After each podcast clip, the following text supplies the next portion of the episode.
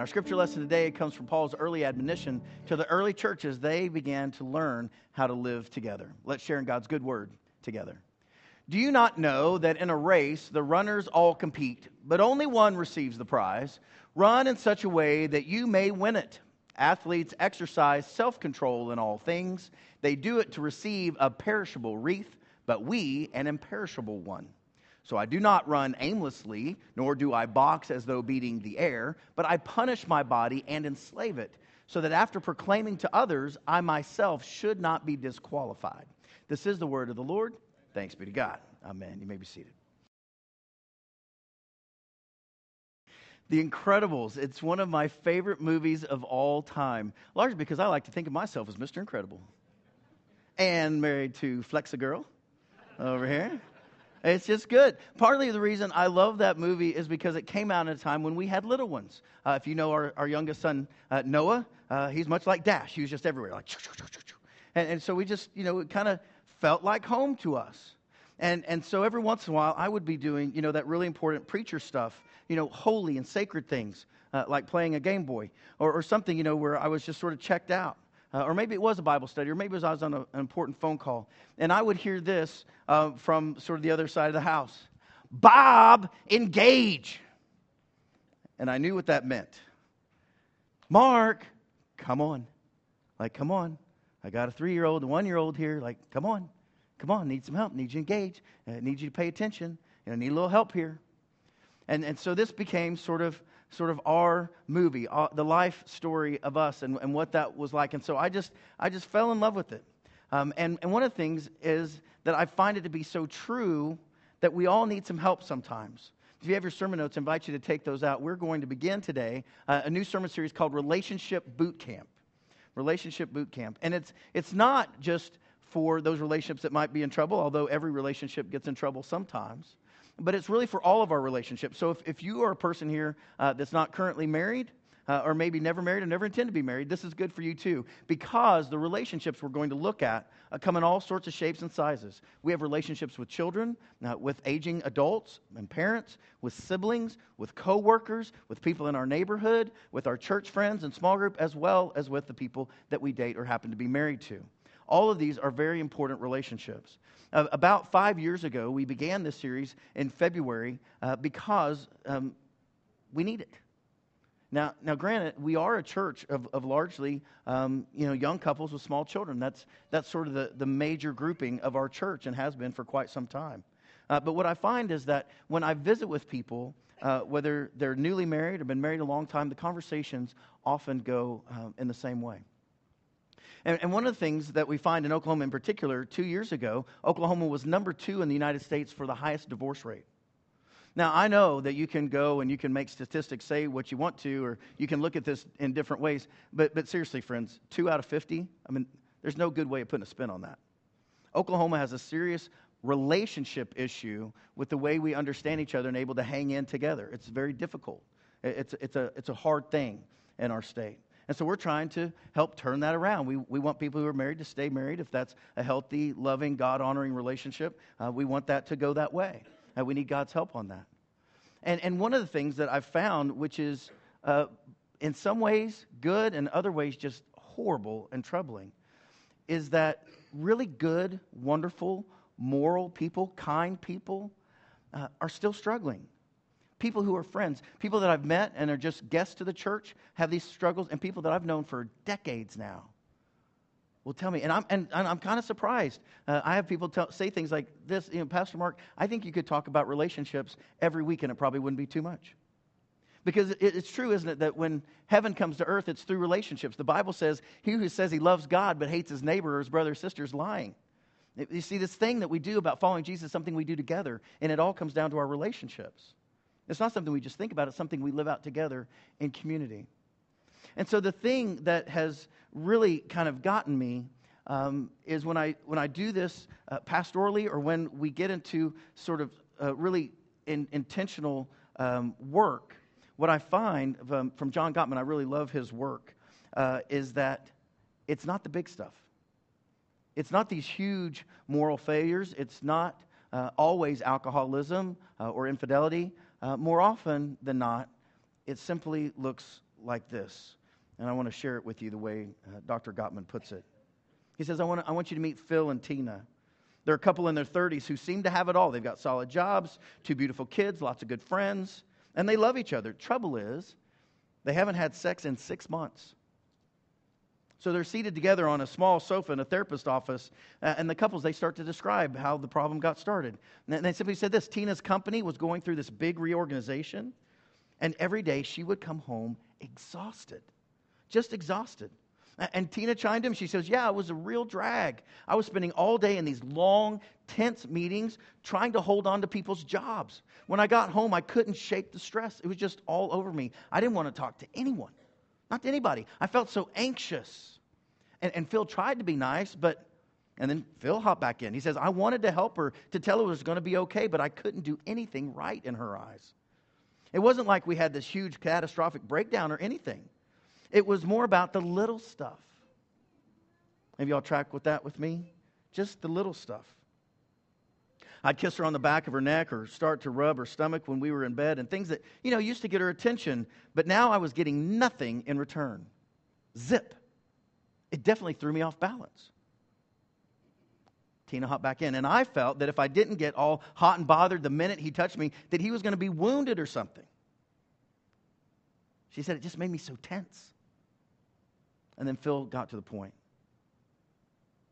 He said she has all these people leaning on her at work. And then she comes home to this guy who's feeling insecure now because the relationship isn't going well. he's now whining about his needs. It was such a turnoff for her. And then John Gottman, his therapist, hops in and he says this So, to preserve his pride, Phil quit trying. He just quit trying. Phil said, I got tired of the rejection. I don't know how long we can go on like this. It's tough to keep putting yourself out there only to be shut down all the time. Sure, I love her, but sometimes I'm afraid we're not going to make it. And I think every couple that's been married three five years gets to that point where you love each other. Nothing huge you can point to. You just, you're just not sure you're going to make it. And I want you to know that that's normal. That happens. But it doesn't have to be the end of it. But just because you want it to turn around doesn't mean it's going to. It's going to take some real intentional effort and work. And we're going to look at that over the next four weeks. We're going to look about how to be flexible with one another. We're going to do some strength training together, and then we're going to do endurance training for the long haul. Uh, Chantel and I have been married uh, 25 years, and my hope is uh, on the last week to share with you a couple that's been married almost 50 years. And we'll start to learn uh, how do you do that? How do you make it for the long haul?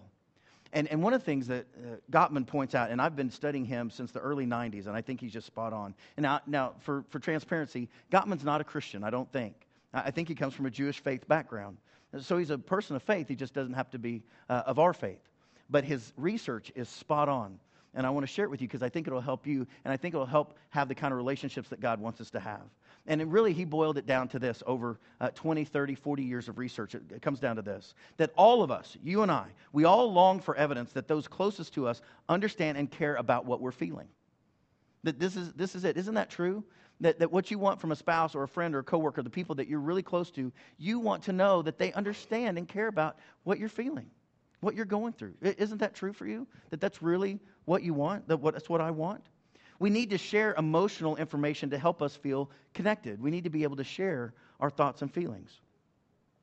So, the first thing as we come to this is, is really assessment. What is our goal? What is the basic problem? Uh, those of you know me well know that when I go to the mall, I'm lost as a goose. Now, Chantel, she can go upwards, backwards, forwards, any parking lot, any store, anytime. She can get you right where you need. Not me. You know what I need? I need one of those you are here dots. Right? If I don't have a you are here dot, I am lost. I have no idea how to get from, you know, pick it, Macy's to J.C. Penney to the food court. I can sometimes get to the movie theater, but that's about it. You know? And so I need a you are here dot. And so before we just start running in every direction about relationships and how to actually get to them so that they're more healthy, we need a you are here dot. So today is about that dot. What is our assessment? How do we, how do we know where we are so that we can begin to take a step forward? Well, as, as you boil all this down, Gottman says in all of his research over all these decades that, that the problem with relationships comes down to this it's failure to master what he calls the emotional bid. Failure to master the emotional bid. Will you say that with me? Failure to master the emotional bid. Well, what does that mean? What is an emotional bid? Well, it might look something like this knock, knock. Thank you, Creighton. Come on, losers. Rest of you. I'm putting myself out there, right? Knock, knock. Okay, now you see the difference? You see the difference? Because I'm trying to connect with you. First time you missed it. So I come back to you and say, Look, this has hurt my feelings up here. I'm like pitching my best stuff, and you're just sitting there. And so the second time I come around, I say, Knock, knock, and you say, I'm still losing some of you. Come on. this is not that hard, right? It's an emotional bid, right? So I'm trying to connect with you, and I'm hoping that you'll connect back with me. Now, this happens all the time with all kinds of different relationships. Happens at work, happens at your home, happens with your kids, happens with your parents, happens with your siblings, right? And so we have this back and forth. So it comes down to this I want to feel connected to you. That's what you're saying. I want to feel connected to you. Now, if there's somebody in the room that you really do want to feel connected to, I want you to turn to them and say, I want to feel connected to you. Now, if you're sitting by yourself or, and somebody you've never met is next to you, don't say it to them. That's weird. Right? But if there's somebody that you care about in the room and you can make, lock eyes with them, then I want you to try this. You may have never said this before in your life. I want to feel connected to you. Are you ready? Let's try that. I want to feel connected to you. I want to feel connected to you. I want to feel connected to you. I want to feel connected to you. I want to feel connected to you. Right? I mean, it, it's good. It's good. I want to feel connected to you. It's really important that we're able to say this because if we can't, then our relationships are going to be stilted and stalled. I want to feel connected to you. It's something we can practice uh, in the mirror. Now, this is why it's important because every uh, action needs a reaction in terms of a relationship right? So when I say knock, knock, you say, finally. Okay, we're getting better. I can remember when, when my sister, she's 26 months older than I am, we would play ping pong together in the church basement where dad would preach. Um, and, and as many of you all know, if you're the youngest boy and you have an older sister, sisters take great delight in beating you at everything. And so there was this one day we'd played probably 100, 200 games of ping pong, and I finally won. I finally won. It had never happened in all these years. It finally happened. And so, as any little brother would do, I was like, two out of three. Like I was ready to go. And she really wasn't that interested because I just beaten her for the first time. I was like, no, please, please, please. You promised mom that we would. You know, we're not ready to go for another 30 minutes. You got to play with me. Okay. So we did. So I got my second game. So I get the, the ball and I go, ping. And she just stood there, went off the table. She threw it back to me. Ping. This time she didn't even throw it back to me. I had to go walk and get the ball and come back. Two nothing. Ping. Three nothing. 15 nothing. You see, the thing was, she was physically present, but there was no pong. Right? For every ping, you need a what? People. When I say ping, you say. When I say knock, knock, you say. Finally, come on. We practice. Right? Emotional bids. This happens all the time in our homes. Honey, I'm home. Right? Yeah. Right. Love you, babe. Right? Growl. I mean, what happens? You see, what Gottman finds is that husbands are headed for divorce. Those that do, they disregard their wives' bids for connection 82% of the time. Right? It, this, is just, this is just research, friends. Versus 19% of stable relationships. You see the difference? Wife asks the husband how his day was, or what's going on, or how the phone call went, or about their day. And, you know, if the husband doesn't respond uh, over and over and over again, uh, that's heading the wrong direction. Now, now what, I, what I want to say about this is that this is not malicious stuff, right? It, you don't have to be in the middle of a fight. You don't have to say anything negative. It's just when this becomes habituated, it's devastating. It's ending in destruction. Nothing big, notice, right, in the therapist's office. There wasn't any big thing. We just, just the little stuff. We just weren't connected. Now, conversely, uh, wives who are headed for divorce, they would act preoccupied.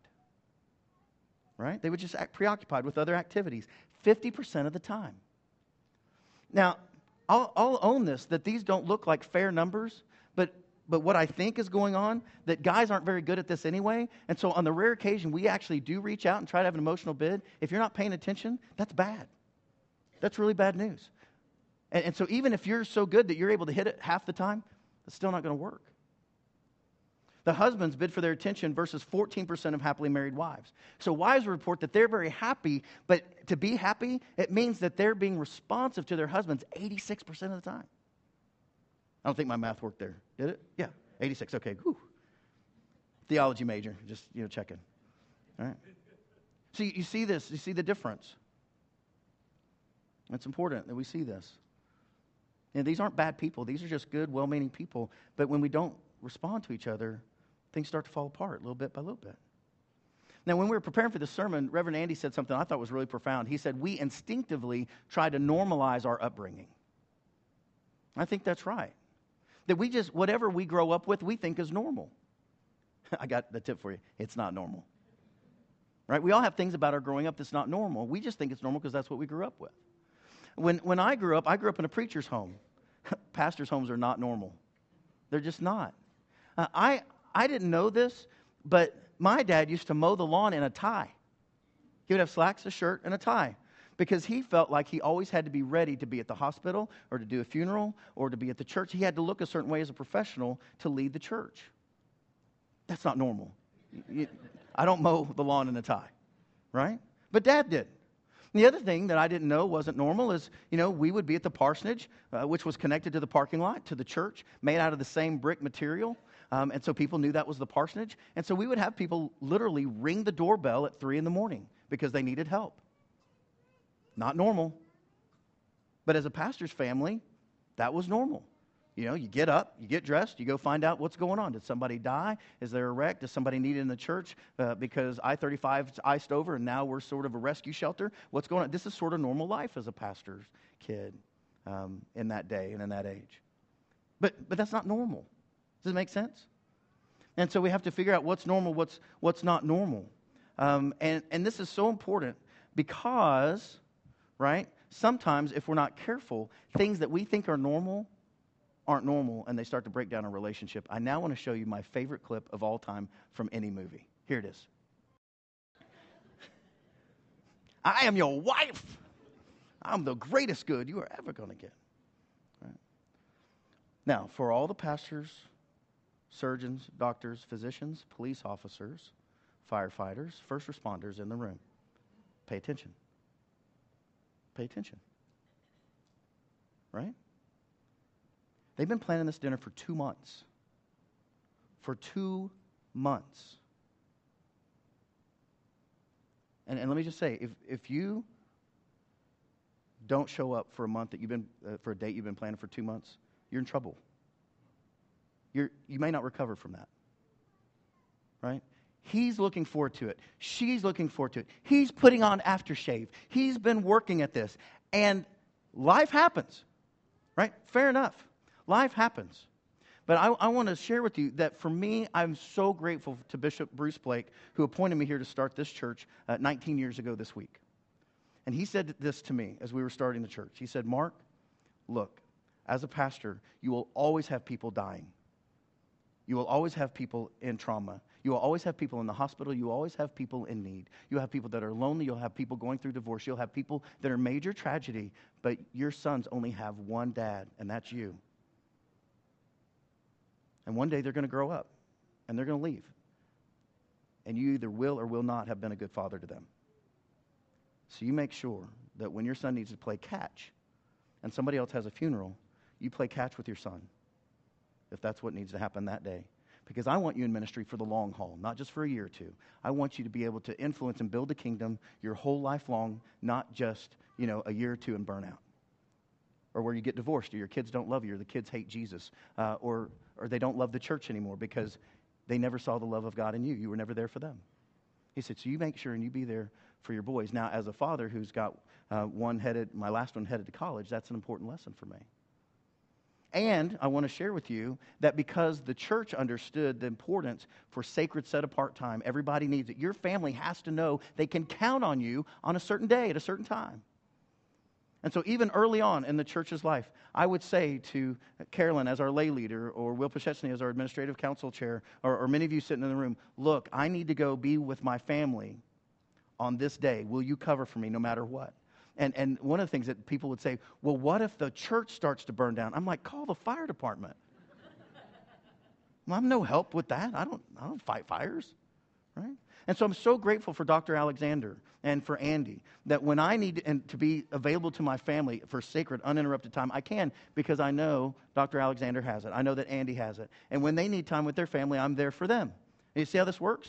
And we can do this. And, and for those of you who are physicians and you're on call, okay, so maybe you're not having your date on your on call night. You're having your date on the night that you're not on call right? That, that, you have to make priority for those you love so that you can have that emotional connection. And if you don't put time, effort, and energy into that relationship, it will not be there for you.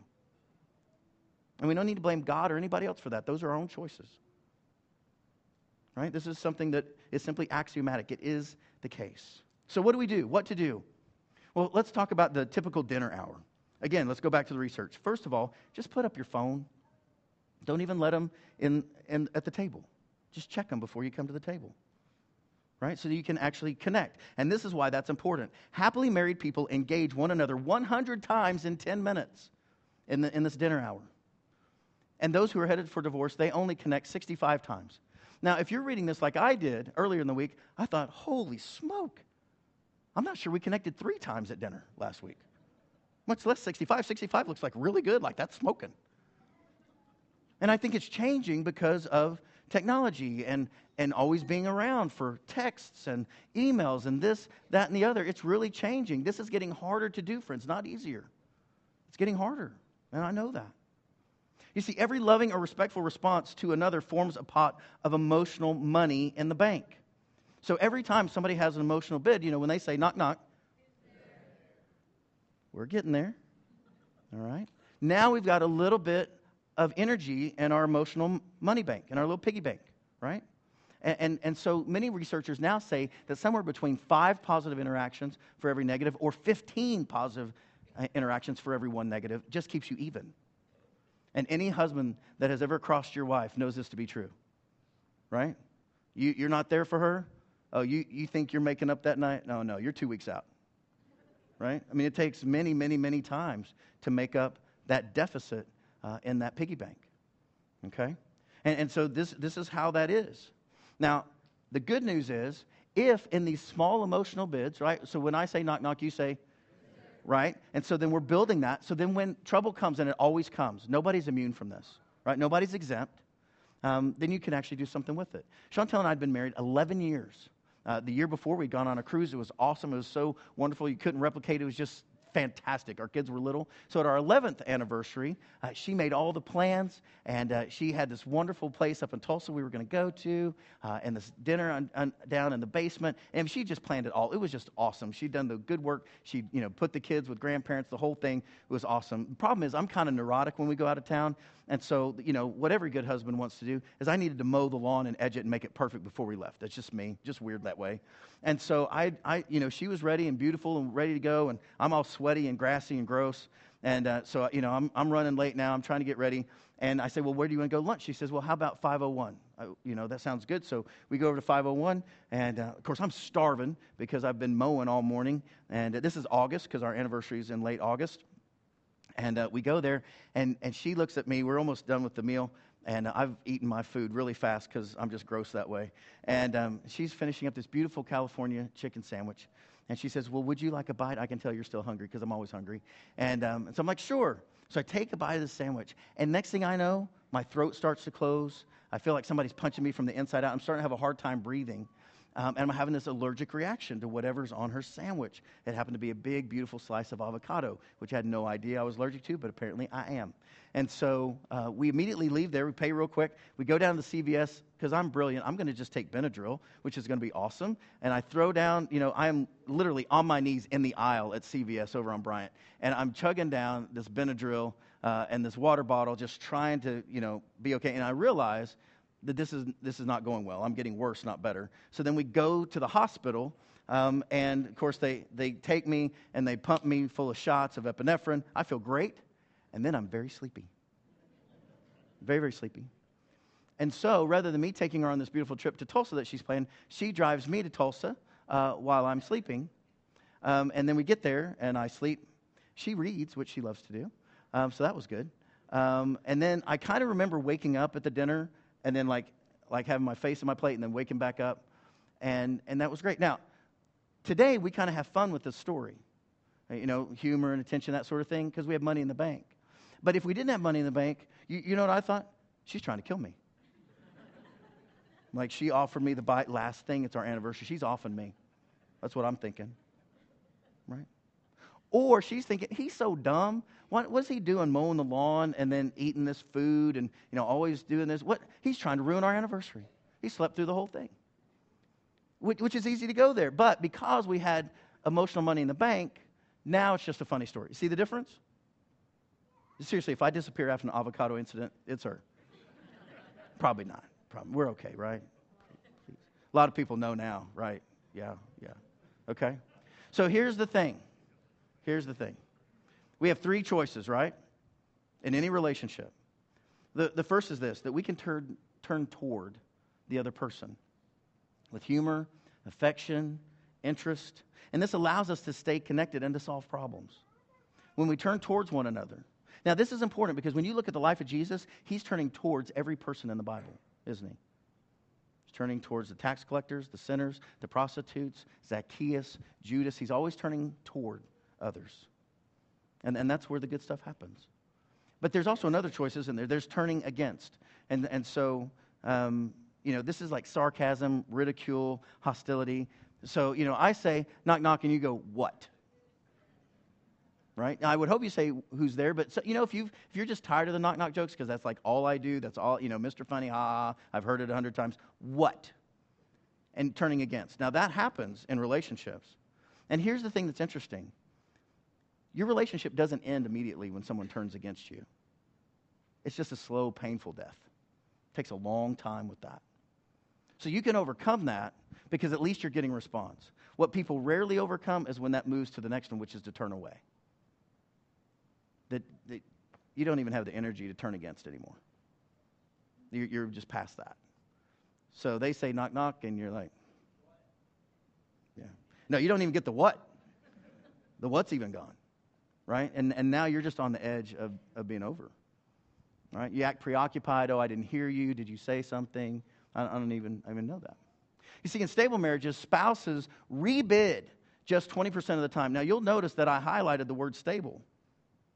So, I mean, if you're really cooking with gas and you've got a good relationship and you bid and it's not returned, you still, even in the best of marriages, only get a 20% chance that that's going to come back around your way because it's so painful to put yourself out there and to get nothing. Only the very healthiest of people can actually rebid and rebid and rebid. And that comes from Christ living in you, a power greater than yourself, willing to get yourself out there where the responses of the world are not as important to you as they used to be, because you know who you are, you know what your character is, and you know what you're going to do with Christ living in you. But only the very healthiest of relationships can even do this. For those that are in trouble, you, you bid and you get nothing back, that's it because it takes a lot. And, and if you've been there, you know what I'm talking about. It takes a lot to have the courage to rebid. It just does. So when all bids cease, it's game over. Right? When, when you're not bidding and the other people you care about at work or in your home, they, they just stop. And of course, this is most devastating with our children. And we never even see it coming because we're busy we're working hard, we're providing for them. And they say, hey, Dad, you want to play basketball? Um, you know, um, how about some other time? You know what research shows us? Some other time almost never happens. You know why it never happens? Because your seven year old won't yet have the courage or learn how to rebid to you. What they learn is dad doesn't care, mom doesn't care. And I'm not going to face that rejection. So they're going to ask once. Will you watch me play this video game? Will you spend time with me? Can we go for a walk? Can we have a puppy? Now, they'll rebid the puppy. But, but we need to understand this that only the healthiest, most trained folks can rebid. Or it's game over. Now, the most important turn of all, though, of course, is what? It's to God. God is with you. He's knocking on the door of your heart. He says, Listen, I'm standing at the door knocking. If you hear my voice, open the door and I will come into you and eat with you and you with me. Jesus is knocking on the door of your heart. I, I love this painting. And, and, and, there's lots of different paintings of this, but on all of them, you'll notice there's one thing missing. What is it? Yeah, there's no doorknob, there's no handle. Jesus is not going to rip into your life. He's simply knocking, He's bidding. He's saying, Come to me. I'm here. I want a relationship with you. And notice that in this relationship and in every relationship, you cannot make someone rebid, right? Knock, knock. Right? It either happens or doesn't happen. You can't make it happen. All you can do is raise awareness that you're trying to connect, that I want to connect to you. Jesus is knocking. And, and if you haven't yet said yes to him, I hope you'll do that today. Because that makes the knocking on everybody else's door a lot easier. It makes it possible. You see, it's about interactive engagement, interactive relationship. God wants a relationship with you where, where He's with you and you're with Him. And, and, you can't ignore that. Jesus says, I know your works. You're neither cold nor hot. You're just ignoring me. You're just going through the motions. I wish that you either cold or hot, at least give me a what or an I don't care or this or that or something. Because you're lukewarm, God says, neither cold nor hot, I'm about to spit you out of my mouth. I can't live like this, God says. You're my bride. You're the one that I love. Be in relationship with me. Talk to me. Love me. Or, or at least talk back to me, but something. This is the most important relationship. So, how do we win at this, friends? How do you win at a relationship? How do you do this? Well, Paul writes in 1 Corinthians 9, he says this. He says, Don't you know that we're going to compete, but only one receives the prize? How do we do this? How are we going to win? Well, the key is to start long before the conflict long before there's a problem. You're putting money into that emotional piggy bank that allows you to recover. Right? So you have to start long before the conflict. Now, you may be sitting here today, uh, which is probable, and you say, well, the conflict's on. So now what do I do? We start now. You start as fast as you can. You start today. And Paul says it like this He says, Athletes exercise self control in all things. They do it to receive a perishable wreath, but we an imperishable one. So we don't run aimlessly nor do I box as though beating the air. No, we, we punish our bodies and enslave it so we can do something tomorrow that we can't do today, so that we're not disqualified. What's that mean? It says we need a plan. We need a training partner. We need a coach. We need people to run alongside us. We need a plan, friends. We have to start, start now. And the plan includes things like this arrivals and departures. So important. When you've got a family member coming into town or leaving town, it's important what you do with that. Who picks them up? How do you welcome them? When, when somebody comes into the office or leaves the office. How do they come? How do they leave? It's important. And it's going to take effort and work. It takes face time. One of the things that's making it really troublesome, and those of you who work closely with a lot of people know this to be true, when you need to have a hard conversation with somebody, would you prefer to do that by text, email, or face to face? Now, you know what's most effective, but what's your preference? See, face to face is most effective, but a lot of people will cheap out and be like, yeah, I texted him he was late today. Well, he knows he was late today. You got to talk that through. Right? So it takes effort, it takes work, and, and we're not to be afraid to ask for help. We got, we got to ask for help. Every good athlete needs a good coach, needs running mates. And when this all works together, this is the fun part. Sometimes it looks really good. It looks like this. Take some effort, take some work, but it's worth it. It's good. It can happen. Now, to be fair, that's only halfway through the movie. There's a whole lot more, um, but it's good. So, what are our action steps? Well, first of all, let's just be honest, it takes risk. It takes a big risk for you to put yourself out there, for you to make a bid, particularly if it's been a long time or you've been feel distant from someone. But make a bid. Get up the courage. Ask the Lord to help you to know the when and the how and the why to be in relationship with the world. And if, friends, you are fortunate enough to receive a bid, for heaven's sake, respond respond. Don't miss that. Right? Don't, don't miss that. If, if you are fortunate enough, now there are people in this room today that this is the only socialization they get all week. Right? And, and so if you have somebody in church after church today, say, hey, how was your week? Respond. Respond because you never know what someone's going through. And so I encourage us to, to, to respond so that when somebody walks out in the parking lot with you and they go, knock, knock, you're going to say, right. Very good.